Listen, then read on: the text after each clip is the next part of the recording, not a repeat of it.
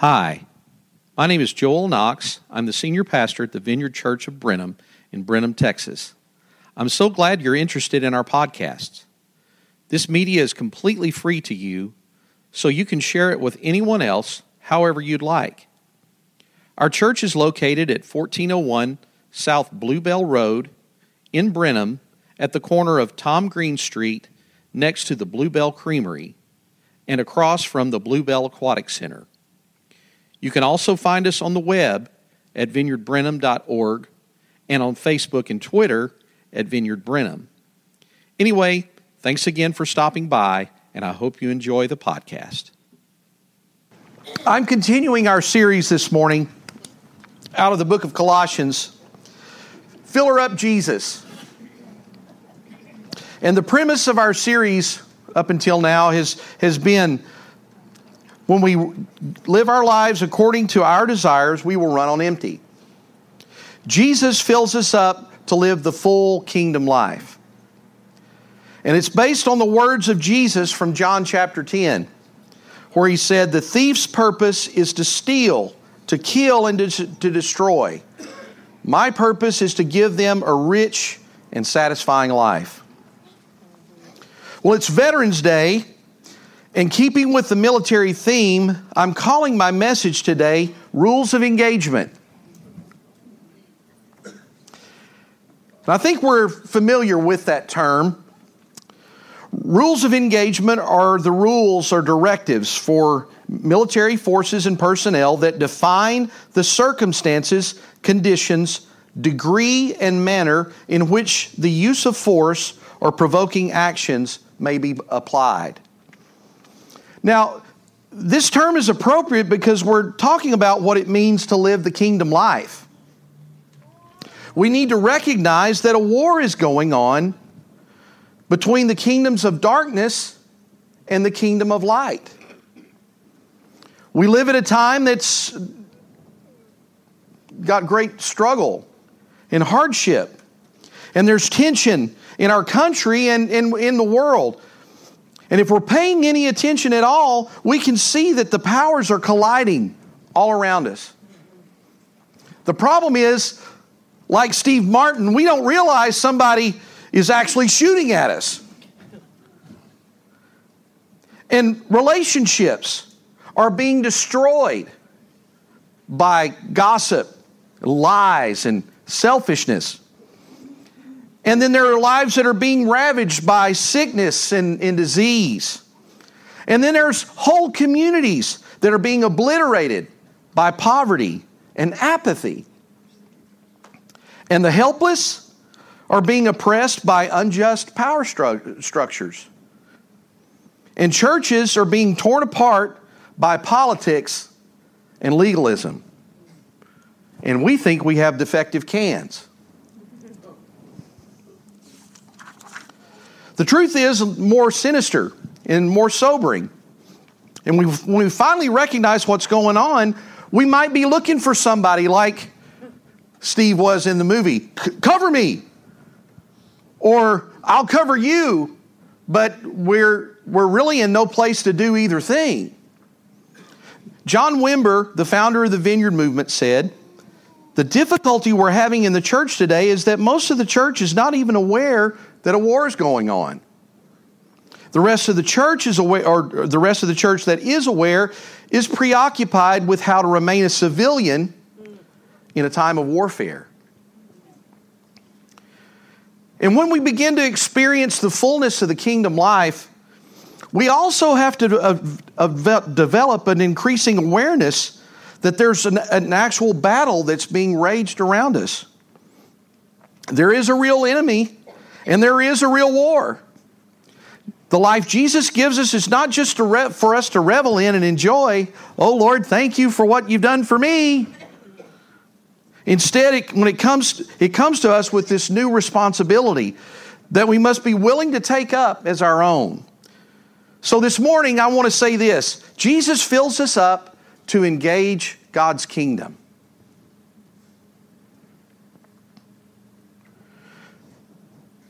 And this echoes the words of Jesus from the Gospel of Luke.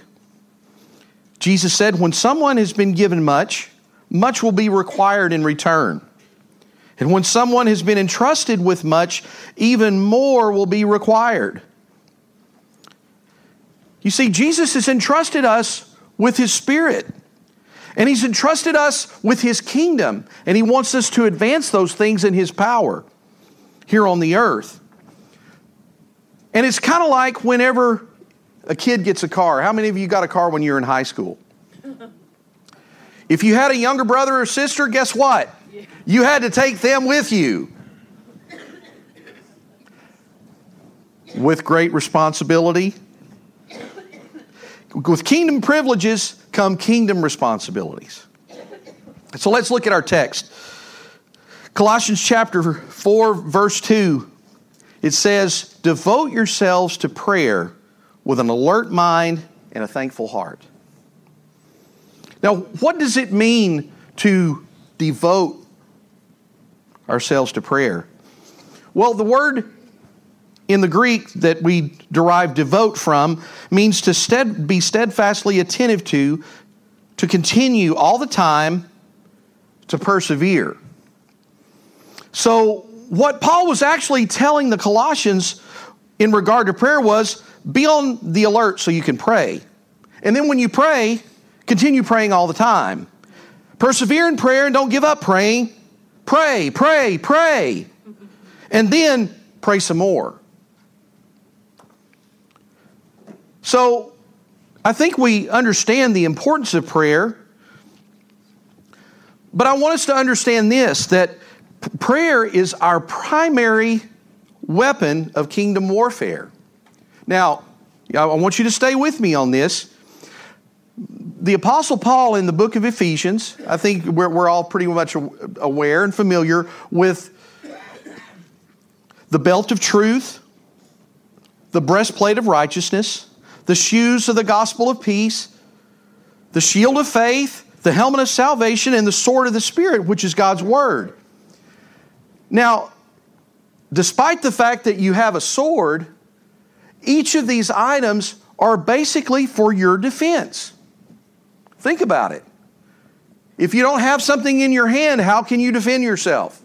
You, you have to have that weapon in order to defend yourself. And the shield is there to protect you as well. But prayer is the offensive weapon in our arsenal, and it goes beyond us and engages in the spirit realm. We can't affect the spirit realm in ourselves unless we pray. And I think that's what Paul was referring to whenever he told the Corinthians in 2 Corinthians 10 we use God's mighty weapons, not worldly weapons, to knock down the strongholds of human reasoning and destroy false arguments. How in the world can we do anything about that? In our own power, we can't change a person's mind. We can't influence anyone else apart from whatever God does and the Holy Spirit does through us. And that's the stuff that God does through prayer. And Paul also told the Colossians to devote them th- themselves to prayer with an alert mind and a thankful heart. Well, being alert is just about paying attention, right? What's the big deal about driving whenever you, you've got a cell phone in your hand and you're looking at that while you're going down the street? or going down the highway at 70 miles an hour. What's the problem with that? You're not alert to what's going on around outside of the car, right? That's why we want to outlaw texting and driving. And if you've ever been involved in an accident like that, you know that whatever happened was because that person was just not paying attention. And Jesus said in John chapter 5 that he did nothing on his own. You remember? He said he only did what he saw the Father doing. And in order for us to engage in this, this kingdom, we have to pay attention to what the Father's doing too. Being alert to what God is doing helps the effectiveness of our prayers. I mean, it's just a matter of looking, watching, seeing what God is doing. And thankfulness keeps our hearts pliable and open to receive what God is doing. And while watching and praying, we give thanks for what we see God doing. They, they just all go together and they work together to make our prayers more effective. We engage in kingdom life when we pray with expectation for God to move. When you pray, do you expect God to answer your prayers? I mean, that, that's a foundational question, but how many times have we just prayed, Lord, heal this person? Do you actually believe that God's going to heal them because of the prayer that you pray? Do you actually believe that, that God's going to open the eyes of those who have been deceived by the devil? Whenever you pray that, that God might reveal truth? I mean, that's, we expect God to show up when we pray. And that's the whole point of it. We pray with an expectation that God is going to move when He hears our prayers. And remember the words of Jesus from the Gospel of John. He said, I tell you the truth, anyone who believes in me will do the same works I have done, and even greater works because I'm going to be with the Father. You can ask anything in my name, and I will do it, so that the Son can bring glory to the Father. Yes, ask me for anything in my name, and I will do it. When was the last time you prayed a prayer like that? Lord, show up. And that's what Jesus is saying. Ask and keep on asking and expect God to show up. And He will. Okay, let's look at, at verse, verse 3. Pray for us too, that God will give us many opportunities to speak about this, His mysterious plan concerning Christ. That's why I'm here in chains. Pray that I proclaim this message as clearly as I should. Now, keep in mind here that Paul's writing this from a prison. And I don't know if you've been to, to any of the prisons that are around here in, in Texas or here in the United States, but compared to the prisons in the first century, it, it's kind of like, like living in a hotel. I mean, there's bars on the windows, yeah, sure. And there's, there's, they're behind bars, but we're talking about being in a cave.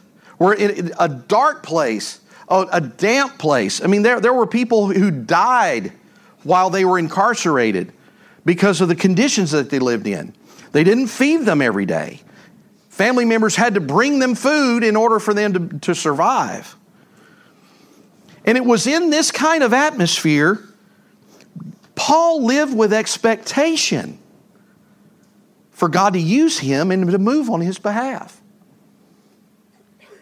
And he knew he was in chains because he dared to preach the gospel. And there's something to think about here because when we, when we proclaim the gospel message, that message that Jesus is Lord, that's like declaring war. In, in Caesar's day, if anyone else stood up and said that, that Jesus is Lord, or that anyone, any other ruler is Lord. They were an enemy of the state. Yeah. And therefore, when Paul professed that Jesus was Lord, that he, whenever he preached the gospel, it made him an enemy of the Roman Empire. But prison, darkness, and opposition can't stop the gospel, the good news of Jesus Christ. The kingdom of God is continually advancing against the kingdom of darkness and in this world. Now, like other methods of conventional warfare, to advance in enemy territory, if you've ever been in combat, you know it's necessary to have adequate covering in order to advance. Therefore, sharing the gospel must be reinforced appropriately covered and supported by the prayers and, in, and intercession of God's people. That's a rule of engagement. And it's also important to remember and to pray and intercede for those who hear the gospel so they can understand it. And for those who, who share the gospel, that they might be able to share it effectively. We engage in God's in, in the kingdom life by praying for our church and its leadership. And when we talk about the church, we're not talking about this building. We're talking about the people in this building. That we pray for our church and we pray for our leadership. And then I know that's that's kind of self-serving for, for me to say to pray for me as your pastor, but but we need to be praying for each other. That's the whole point. We need to be praying for each other. Whenever somebody comes to mind, you can just say a quick little prayer. God be with them today. God bless them. God used them. And that's the kind of thing that Paul was, was, was talking to the Colossians about. Our churches are outposts of the kingdom of God, and they serve to encourage those who are engaging with an increasingly hostile culture. Think about it. As our, as our culture becomes more and more secularized, whenever we have to engage with that, it can take its toll on us. And we need to be available to each other to encourage each other. You know, when you come together and you've had a hard week, to have someone there to put a hand on the shoulder or give a give a, you know, hug your neck or you know just just tell you, look, I, have been praying for you this week, and I, I and I, am I'm, I'm praying for your job situation. I'm praying for your for your financial situation, and I'm I'm praying that God will show up and intervene in your life. That's the kind of stuff that we we do for each other as the body of Christ. And I think that's what the Apostle James had in mind when he wrote this in James chapter 5. Confess your sins to each other and pray for each other so that you may be healed. The earnest prayer of a righteous person has great power and produces wonderful results. Elijah was as human as we are, and yet when he prayed earnestly for no rain to fall, none fell for three and a half years. Then, when he prayed again, the sky sent down rain, and the earth began to yield its crops. Now, you may ask, well, how can my prayers be effective like Elijah's? I mean, I, I, don't, I don't recall ever praying that it wouldn't rain and it stopped, let alone last for three years of, to, to make a drought. How can my prayers be more effective? Well, it, it kind of goes along with a, something that I saw on a, on a t shirt years ago whenever I, I was playing basketball. And it, and it said something like this In basketball, shoot until you're off. And when you're off, keep shooting until you get back on. In other words, just keep shooting. You miss 100% of the shots that you never take, right? So let's apply that to, to the kingdom life. We pray and continue praying, and we believe that God is going to intervene, and we continue to pray, and we continue to believe, and we don't give up. That's, that's the whole. And that's what Paul is encouraging the Colossians. We do that by praying continually and not giving up and trusting that God hears us whenever we pray. Okay, finally, in, in Colossians verse 5, Paul says, Live wisely among those who are not believers and make the most of every opportunity. Let your conversation be gracious and attractive so that you'll have the, the right response for everyone. Now, Paul's admonition here to, to live wisely among those who are not believers is really an appeal to show practical Christian wisdom in, when interacting with a secular society. And the term that he uses to make the most of every opportunity literally means to invest in, to recognize favorable circumstances that allow for meaningful interactions. Now, for many years, we've used these favorable circumstances, we've called those divine appointments. You ever had one of those? In his book, Power Evangelism, John Wimber defined these moments as an appointed time in which God reveals himself to an individual or group, usually through spiritual gifts and other supernatural phenomena or means. But God arranges these encounters they are meetings he has ordained to demonstrate his kingdom. Things like chance meetings in public places or coincidences that really aren't are all opportunities for God to reveal himself to those who don't believe just yet. And that's why it's necessary for us to pay attention to what we say and how we act when we're just living life. We don't know who's, pay, who's paying attention. Right? We really don't. We find out sometimes, and it might be a little embarrassing when we do. I had someone tell me, and this has been a few years ago, Actually, it, it, I heard about it and it was kind of through the grapevine. I wanted to teach this class. And, and I heard through the grapevine, well, this person doesn't want to come because of what you put out on, on Facebook. I had to go back and start thinking about how, how my interactions on social media affected people that I didn't even know were being affected.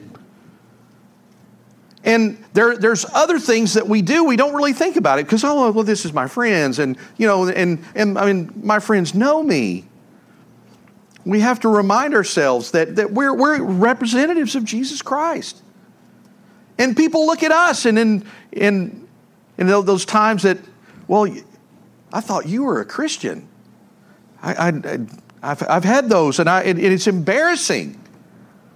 And Paul is telling the, the Colossians, you don't want to get caught in that position. Pay attention to how you live when you're out among those in the world.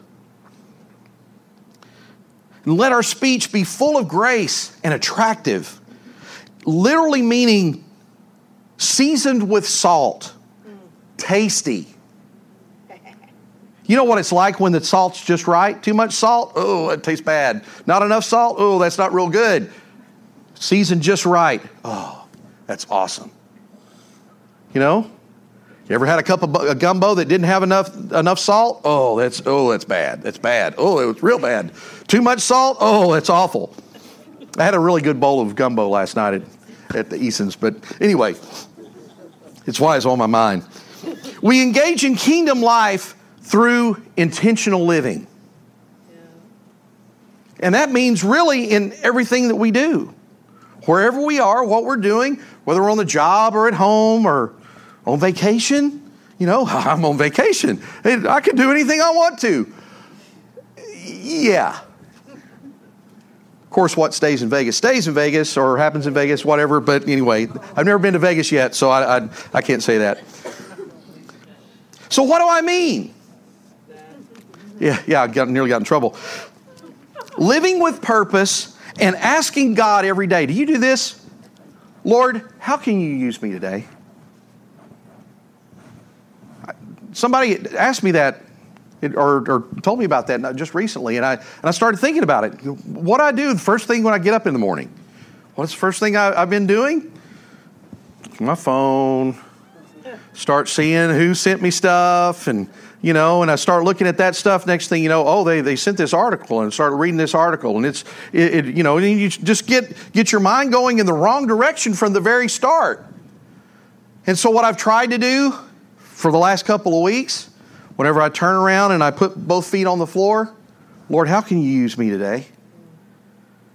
How do you, how, how do you want me to, to function? How, what do you want me to do? How do you, how do you want to use me today? And it, it really doesn't matter what your vocation is. You don't have to be a preacher. You don't have to be, you know, someone who says that they've been called to ministry or whatever. And it doesn't matter whether you're an, an introvert or an extrovert, male or female, liberal or conservative, whether you're educated or you didn't even make it past the third grade. God will use anybody who make themselves available to Him and just say, Lord, how do you want to use me today? It's kind of like what Woody Allen said years ago 80% of life is just showing up, right? Well, Jesus described what intentional living looks like in the parable of the, of the sheep and the goats, and I'm going to close with this. Matthew chapter 25. But when the Son of Man comes in his glory, and all the angels with him. Then he will sit upon his glorious throne. All the nations will be gathered in his presence, and he will separate the people as he, a shepherd separates the sheep from the goats. And he will place the sheep at his right hand and the goats at his left. Then the king will say to those on his right, Come, you who are blessed by my Father, inherit the kingdom prepared for you from the creation of the world. For I was hungry and you fed me. I was thirsty and you gave me drink. I was a stranger and you invited me into your home. I was naked and you gave me clothing. I was sick and you cared for me. I was in prison and you visited me. Then these righteous ones will reply, Lord, when did we ever see you hungry and feed you, or thirsty and give you something to drink? Or a stranger and show you hospitality, or naked and give you clothing? When did we ever see you sick or in prison and visit you? And the king will say, I'll tell you the truth. When you did it to, to one of the least of these, my brothers and sisters, you were doing it to me. And then the king will turn to those on his left and say, Away with you, you cursed ones, into the eternal fire prepared for the devil and his demons. For I was hungry, and you didn't feed me. I was thirsty, and you didn't give me a drink. I was a stranger, and you didn't invite me into your home. I was naked, and you didn't give me clothing. I was sick and in prison, and you didn't visit me. And then they will reply, Lord, when did we, ever see you hungry or thirsty or a stranger, naked or sick or in prison, and not help you? And he will answer, I tell you the truth. When you refuse to help the least of these, my brothers and sisters, you're refusing to help me. And they will go away to eternal punishment, but the righteous will go away to eternal life. Everyday interactions have eternal implications. Don't ever forget that. Everyday interactions have eternal implications. We need to be on the lookout for what God is doing in our little corner of the world. Can we stand together this morning?